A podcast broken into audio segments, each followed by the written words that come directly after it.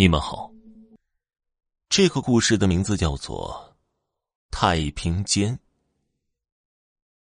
都说太平间这个地方很邪门如果不是小时候经历过的那件事儿，我还真不是很相信。记得那是在我五六岁的时候，我曾经和太平间有过一次亲密接触，至今仍然记忆犹新。母亲是医院的护士，父亲经常外地出差。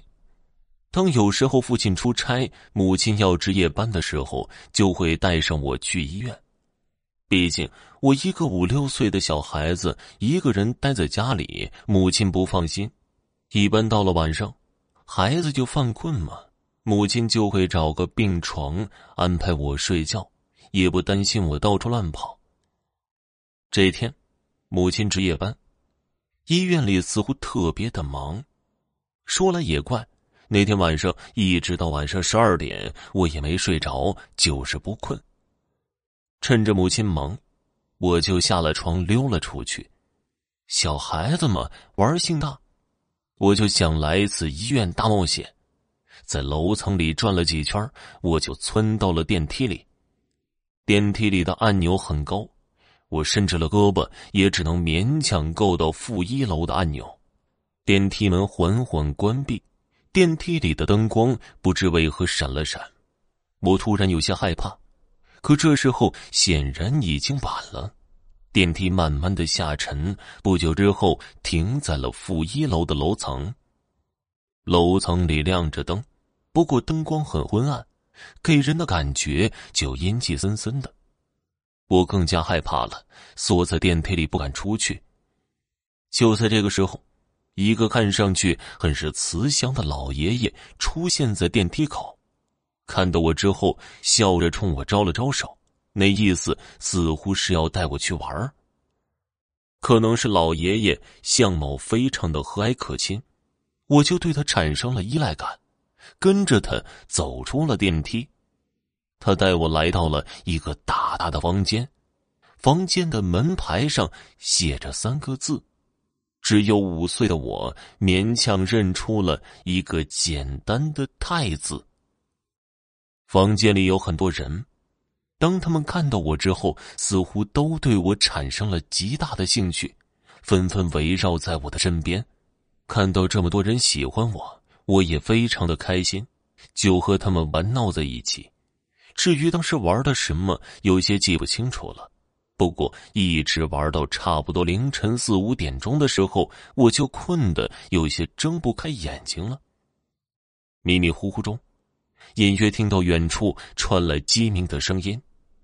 不知道为何，我周围的那些人突然之间全都消失不见了。不过这个时候，我已经趴在地上呼呼大睡起来。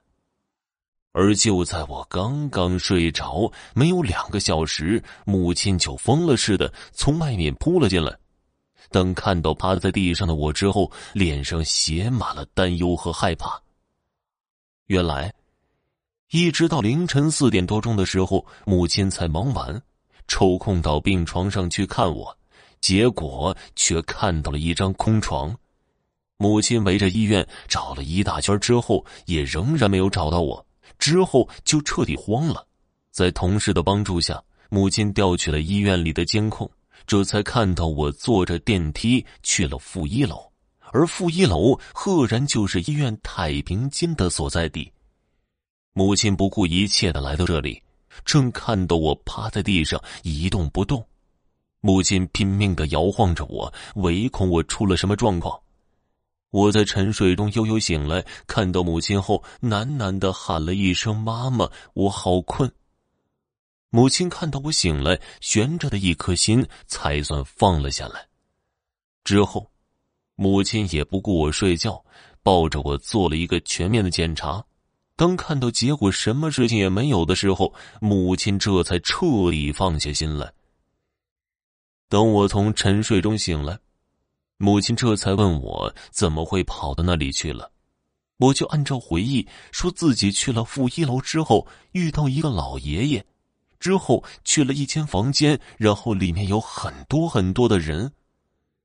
在我讲的过程中母亲的脸色愈加的苍白后来的事情记不太清楚了只记得母亲等父亲回来之后专门去寺庙里求了本命佛挂在了我的脖子上。